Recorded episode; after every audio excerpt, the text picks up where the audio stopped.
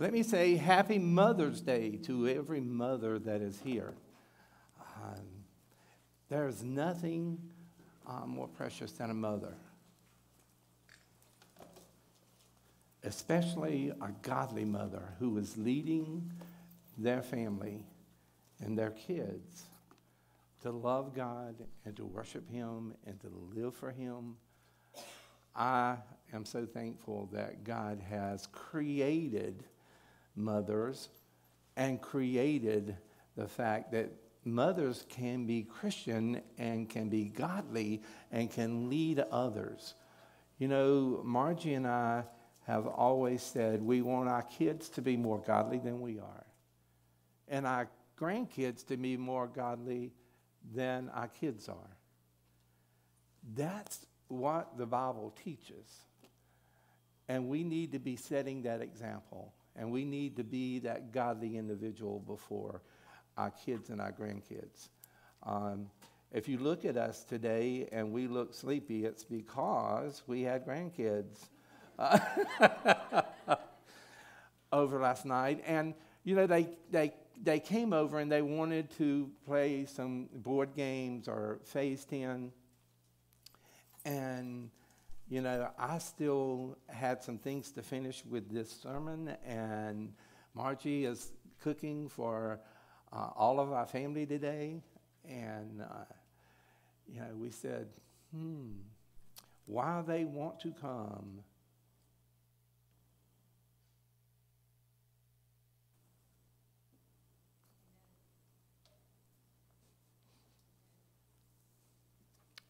And spend time with us. We need, we need to take advantage of that. And not only last night, we've had some more grandkids that were over earlier in the week, and they spent the night with us.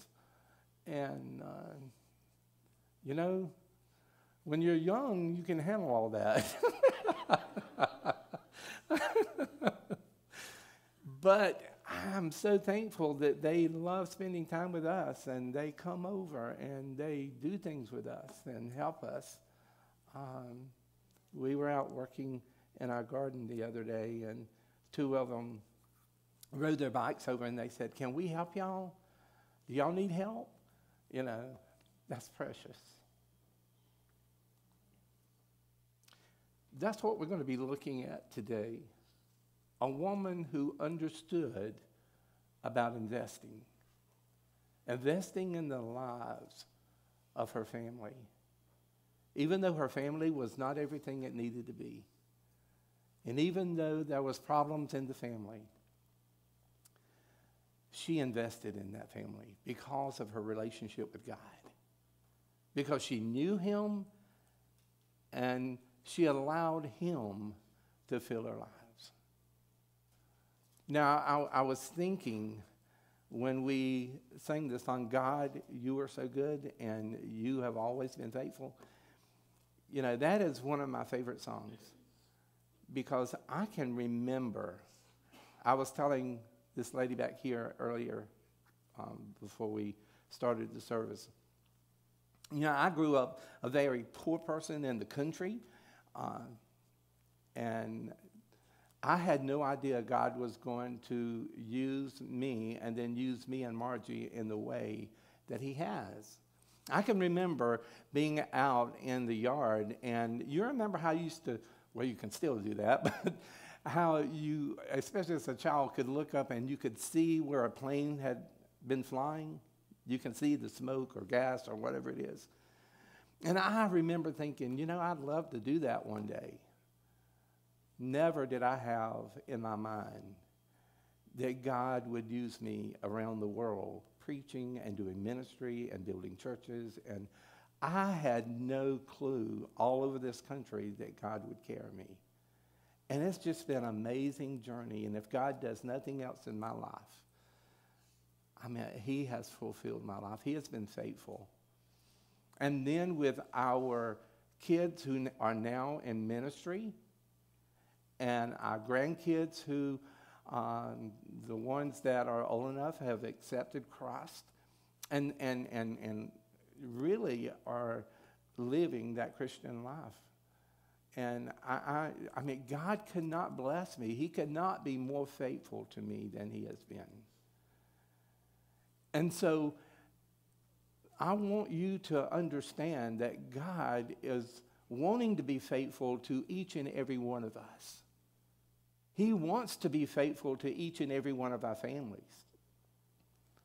But we've got to be receptive to that. We've got to yield ourselves to Him and give ourselves to Him the same way that Hannah did. If you'll look with me in 1 Samuel in chapter 1. 1 Samuel chapter 1.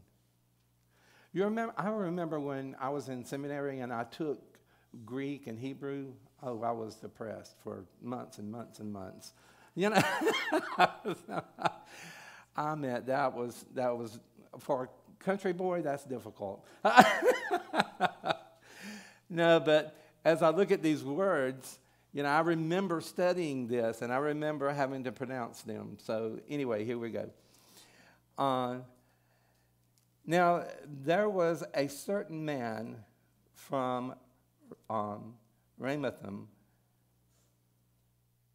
Zoraphim, and from the hill country of Ephraim.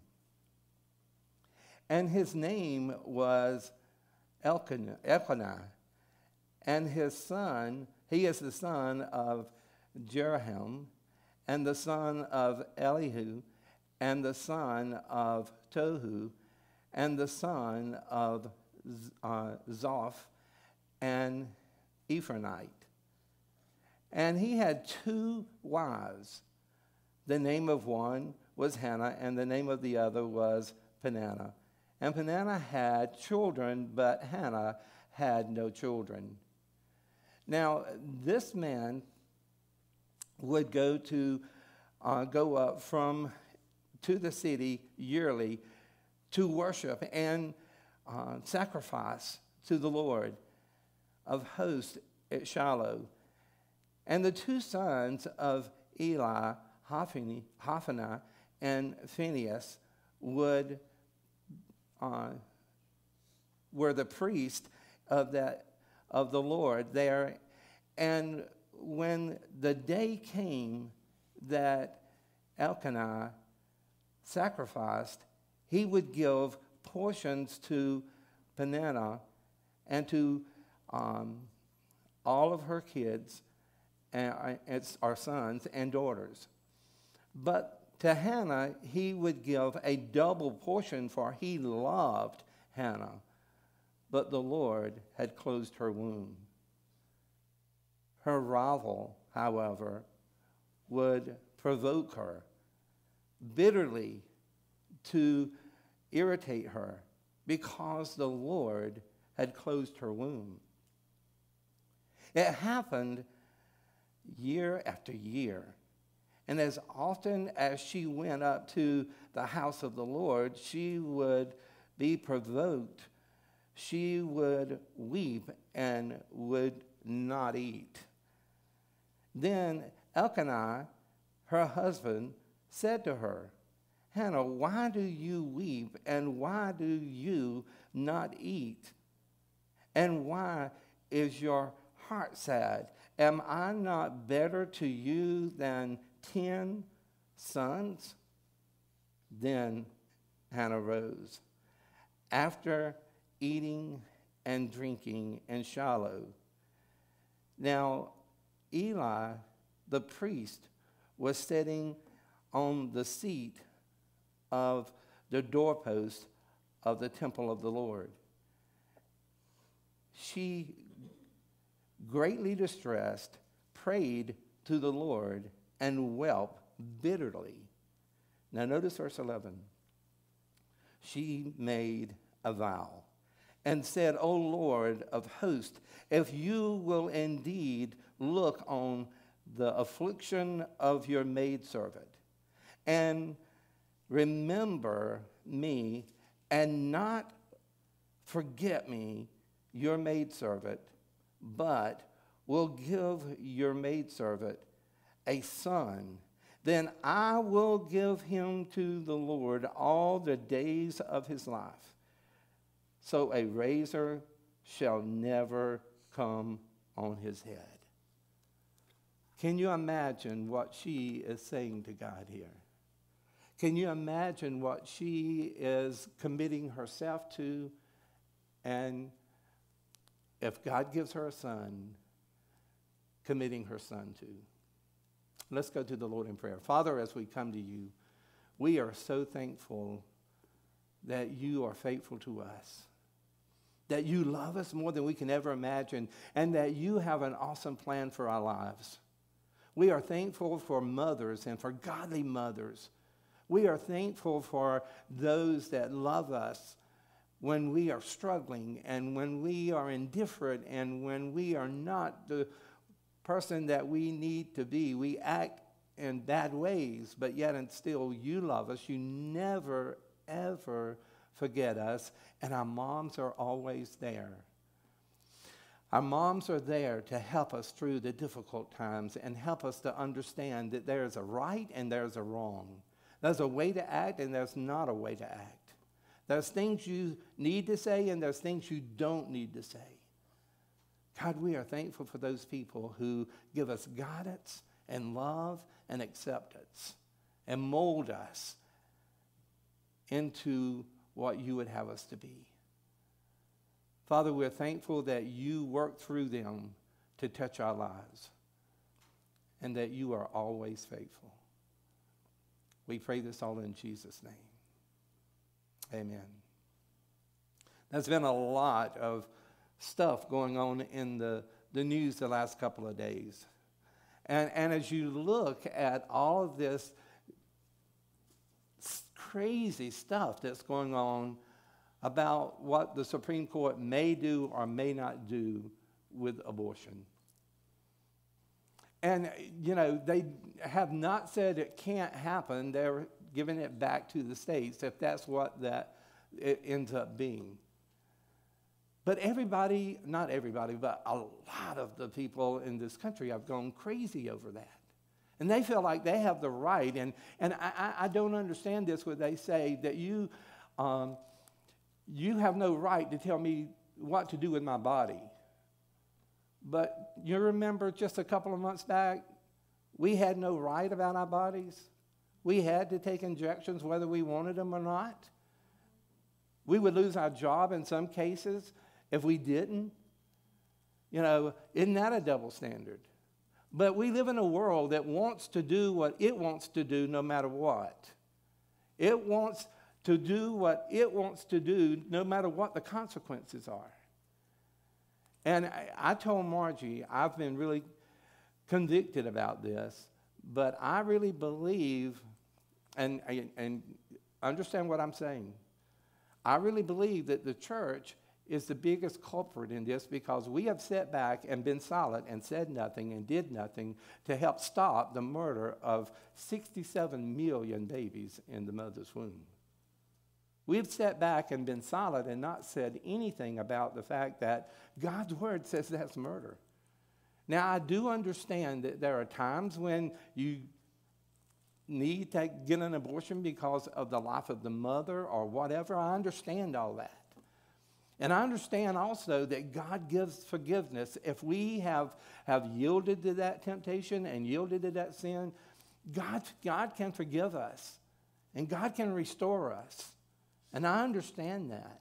But I also understand that there are millions of women all over this country that are suffering because of the decision that somebody made them do or that they decided to do. And now they are having to deal with that. And folks, the church needs to love them and encourage them and help them to understand what that really is all about. And we haven't been faithful in that. You see, there has been a lot of talk also about the stock market. And, it, and it's been going up, and then now, the last couple of days, it's gone down. There's trillions of dollars that are invested in the stock market, more than we can ever, ever begin to comprehend. And the people who place their money in that stock market are in hopes of their portfolio growing. And sometimes it does, and sometimes it don't. And sometimes you end up gaining money, and sometimes you end up losing money. Now, I, I don't have very much money invested in the stock market. I do have some money in my retirement fund that's invested in the stock market. But I'm telling you, I invest in things that are more heavenly minded. There's nothing wrong with investing in the stock market. I've invested in the stock market. But the thing that I really need to be concerned about is investing in things that are eternal. Things that God would have me to do, things that God would have me to be. You see, every action, every attitude, every activity is an investment in something. And it will reap the div- dividends either for the glory of God and for the good, or for not the glory of God and for the glory of the flesh. You see, everything we do has a return, whether we want to understand that or not. So, those who would make a wise investment of their lives need to constantly make sure they're making a wise investment, a godly investment. And that's what Hannah was doing here. And I thank God for godly mothers and for people that love their children and, and raise their children to love God and to be godly individuals that raise kids that love God. You see, the, the passage presents to us a woman by the name of Hannah. She is presented as a woman who was a shrewd investor, not in the stock market, but in her family and in her faith. She was a, a shrewd investor in her family and her faith. And so we see that that paid dividends in her life. And we'll see that in a little bit. You see, through one woman and her grief and her faith and her investing in her family and in her faith through her son Samuel, she was in, instrumental in making a change in the nation of Israel. She was helping bring about the Davidic kingdom, and she brought about a lineage of Jesus Christ to be able to be born in our, in our world and to be the Savior of the world. She was part of that whole setup that God was using because of her faith in her family and because of her faith in God. I, I want to point the area out where she made a wise investment. And I want to encourage you to make that wise investment as well. Hannah made an investment that was going to bring glory to God and going to further the kingdom of God upon this earth.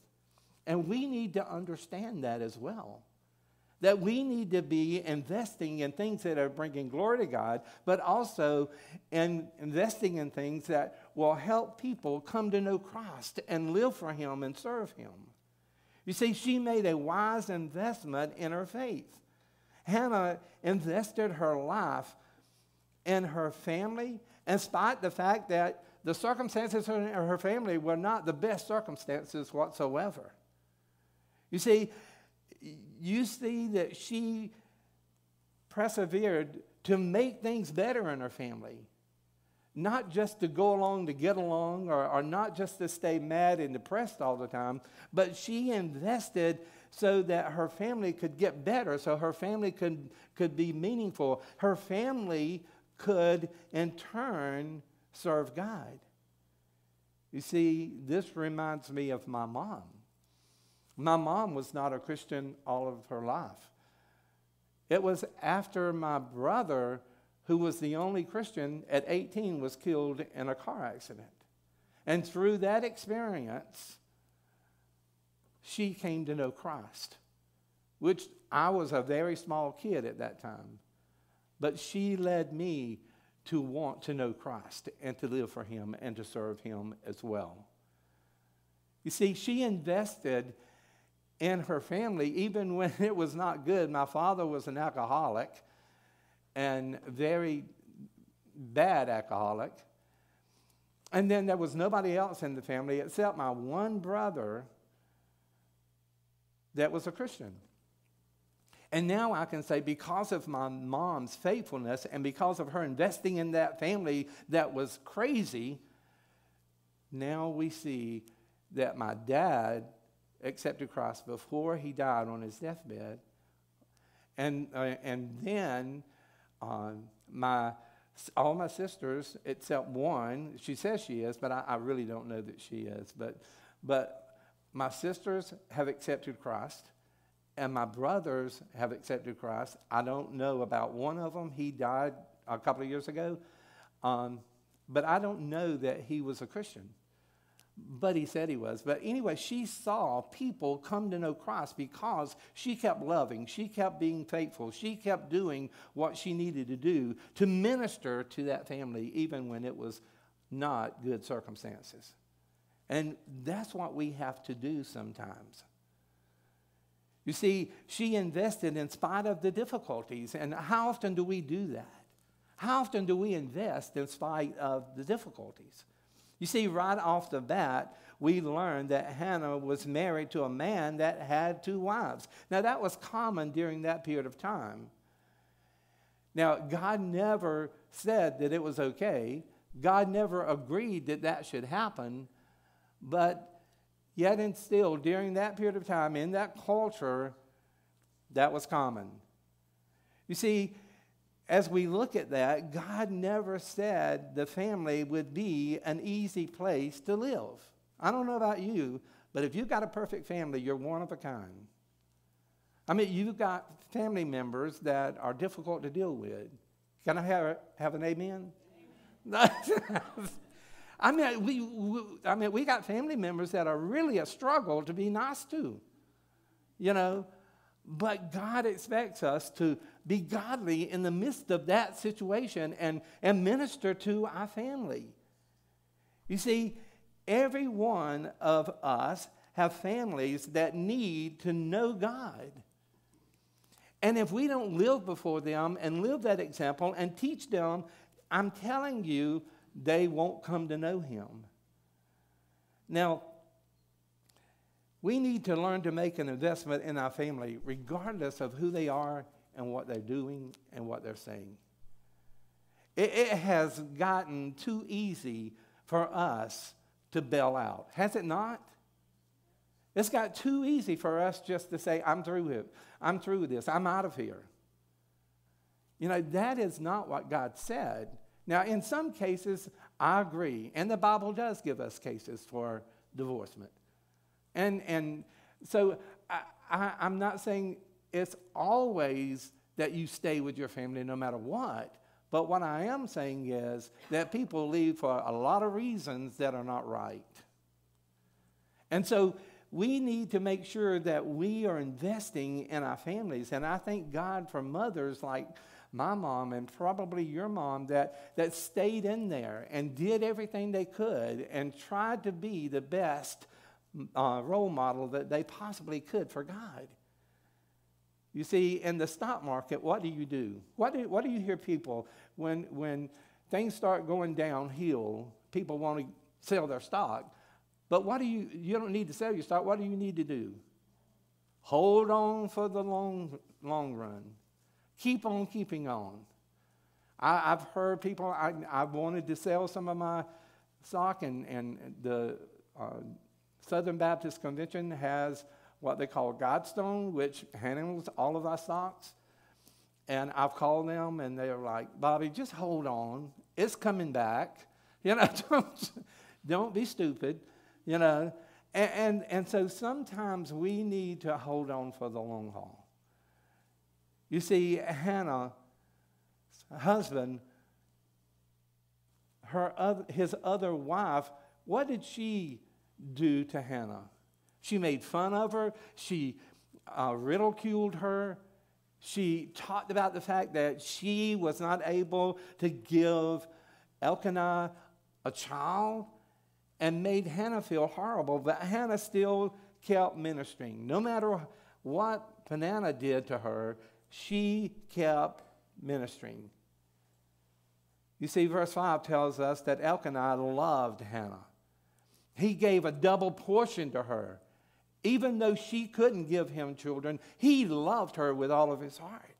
Apparently, she was his favorite, and it showed. And Peninnah, however, could give Elkanah something that Hannah could not give him, yet she continued to invest no matter what. Hannah kept investing in that family. No matter what the situation was like, she kept giving, she kept loving, she kept working to make that family better. What a testimony that is of somebody that would hang in there even when it's tough. You see, sometimes people get discouraged at the fellow family members who are saying things they shouldn't say, doing things they shouldn't do they're discouraging. They are, are making wrong decisions. You continue to invest in them no matter what. If you don't invest in them, who is? Who's going to love them? Who's going to give them guidance? You see, you may never see the results that you want to see, but there's a biblical principle here that you need to understand. Turn with me to the book of Galatians. In Galatians in chapter 6, in Galatians in chapter 6, starting in verse 6. No, verse 7. Do not be deceived. God is not mocked. For whatever a man sows, this he will also what? reap. For the one who sows to his own flesh will from his flesh reap corruption, but the one who sows to the Spirit will from the Spirit reap what? Eternal life. Now, notice verse 9. Let us not lose heart in doing good, for in due time we will reap if we do not grow weary. In due time, what does that mean? In God's time, not yours. God is in control, not you. And so keep doing what God has told you to do and let God do something major and exciting in your life and in your family's life. You see, this reminds me of my mom when she first became a Christian and none of my brothers and sisters and my dad was not Christians. And she would pray for them every day, constantly. She prayed for them, and she lived that Christian life in front of them, and she loved them, even though they were doing things that she did not agree with whatsoever. But she loved them anyway, to the point that they all, or most of them, came to know Christ and started living for Him and started being faithful to Him. Keep investing in people's lives and leave the harvest in God's hands, not your hands. Leave it in God's hands and let God do what only God can do. You see, she was in desperation. We see that in verses 5 and 6. Both of these verses tell us that Hannah was barren because that was God's choice for her at that particular time. She was in a situation that was of the Lord's doing, and she could do nothing about changing that. Only God could. And, and so she was resting in God and trusting in Him and praying to Him. What Hannah did not know was that God had plans for her, plans for her that were good, that she couldn't see yet. God can see, you know, from this point all the way that way to the future and all the way that way into the past. God knows all things. We can only see where we are right now. He did, she didn't know that he had plans for her and that he was going to do a work in her life that was going to change everything and change the nation of Israel.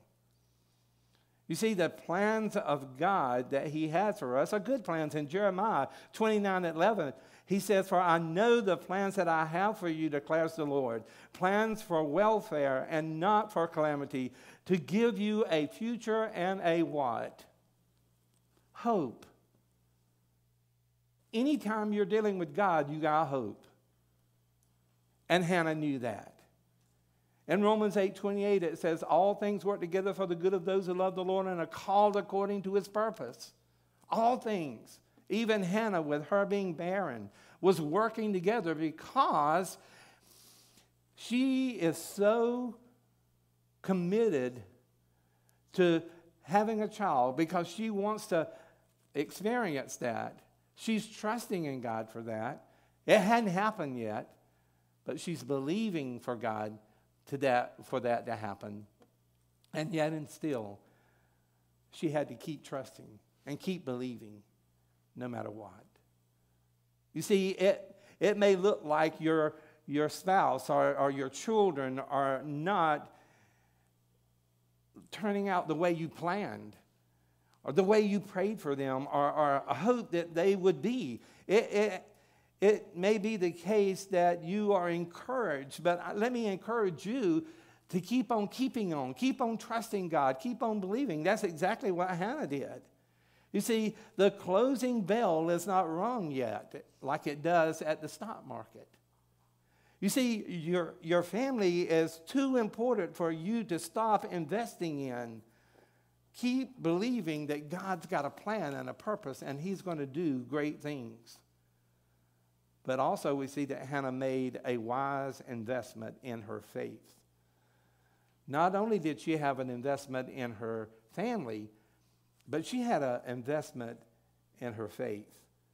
You see, it, it appears that family was important to Hannah, but more important than her family was her faith in God, trusting Him, believing in Him, she made a wise investment, a, a wise investment in her faith in God, allowing Him to do whatever He knew was right.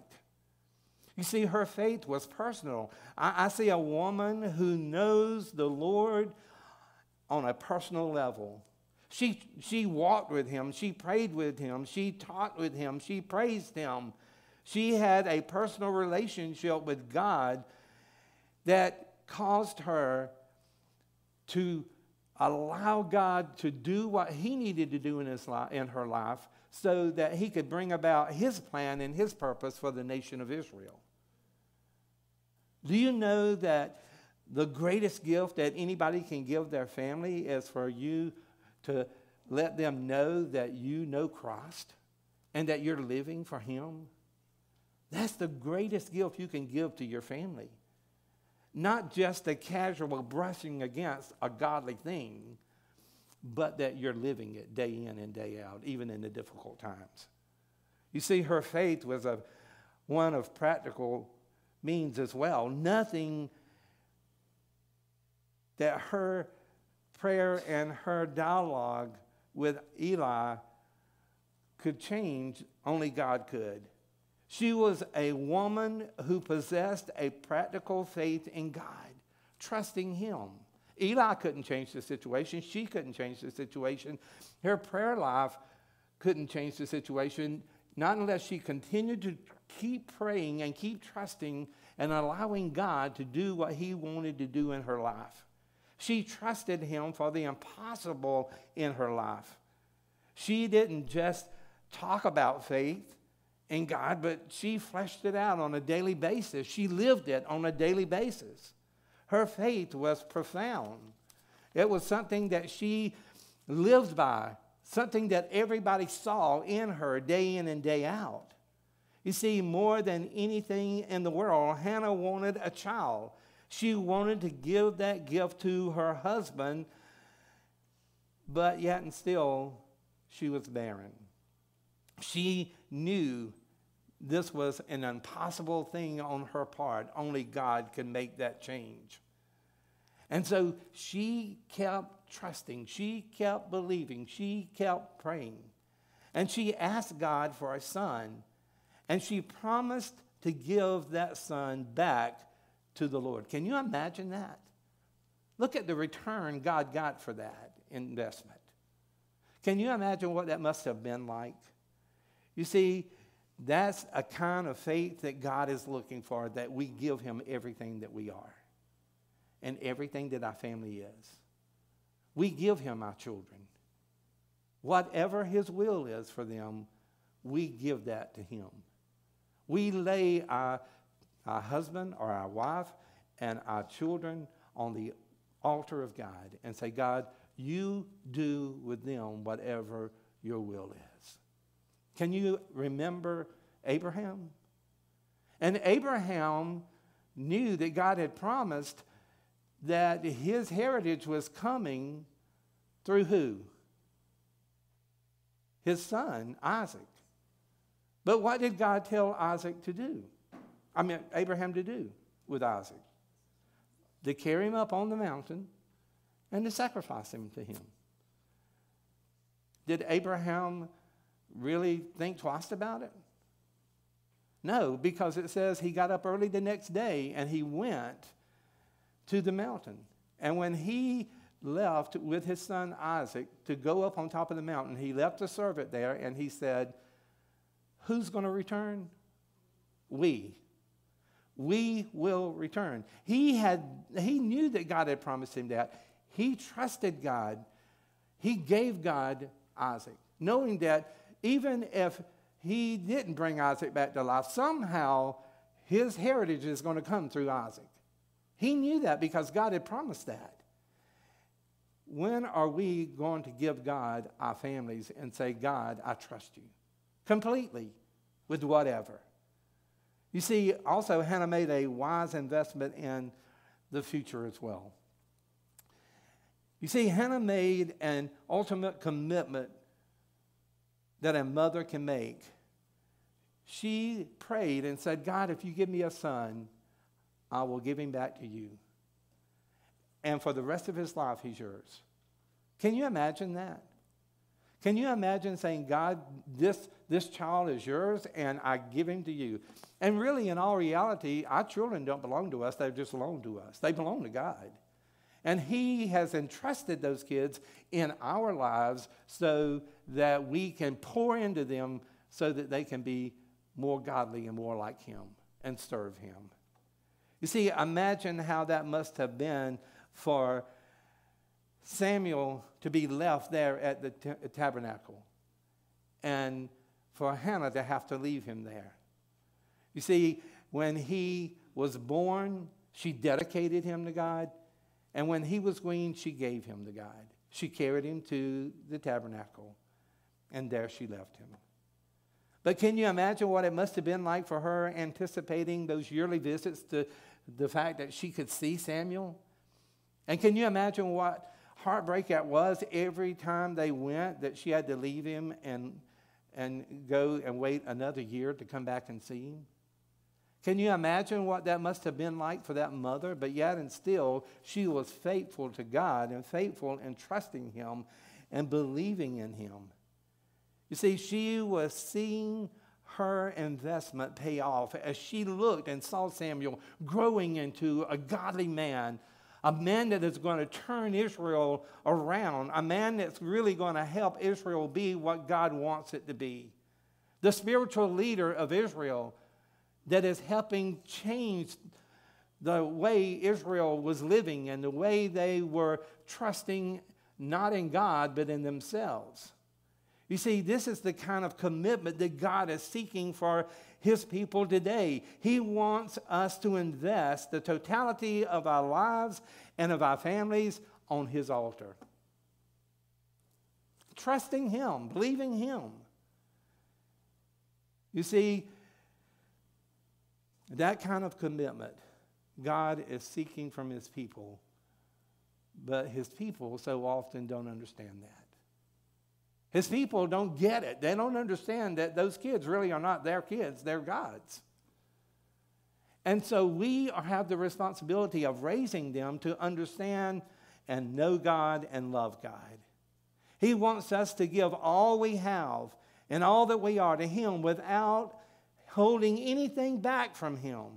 He wants us to be a one time commitment for a lifetime. He wants us to commit ourselves to Him totally. And I told Margie, we were sitting at the table the other day, and I've shared with you that if God never heals my leg, then I, am okay with that, I think. You know, you know, because I struggle with that. I'm human, I promise you. I'm just being really honest. And I really think that God is putting me through a test because it's not, I had to go back to the doctor this, this Thursday. And, you know, God is saying, Do you really mean that? Whatever I do, do you really mean that? That you're going to trust me? And you're still going to serve me?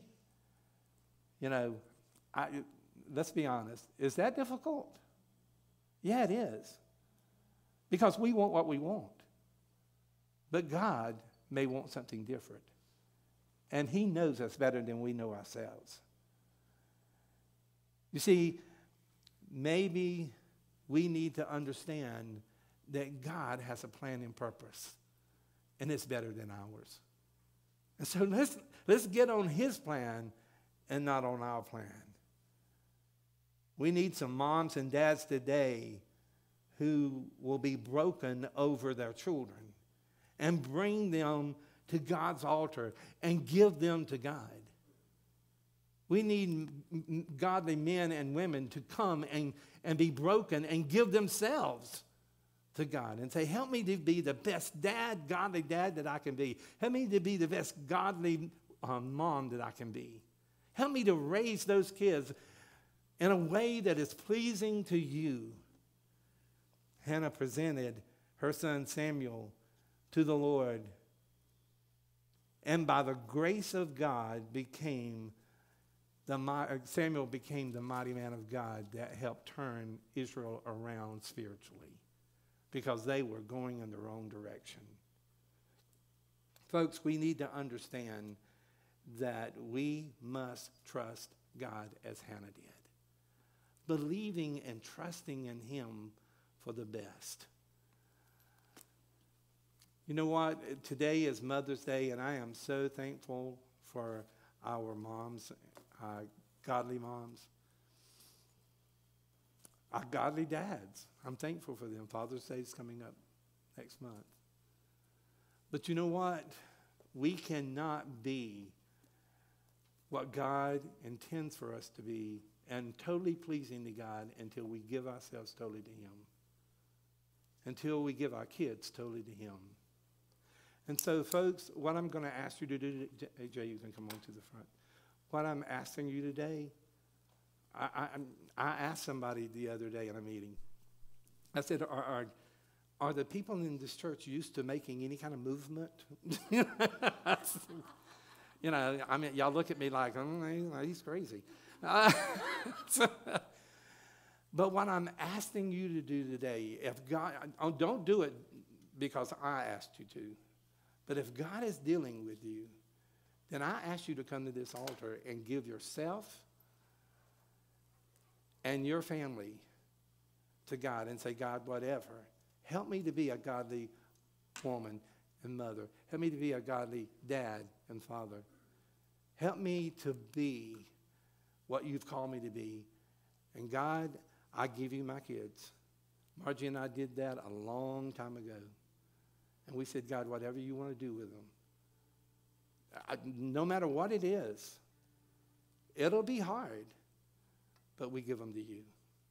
And we trust you with them. Have you ever done that?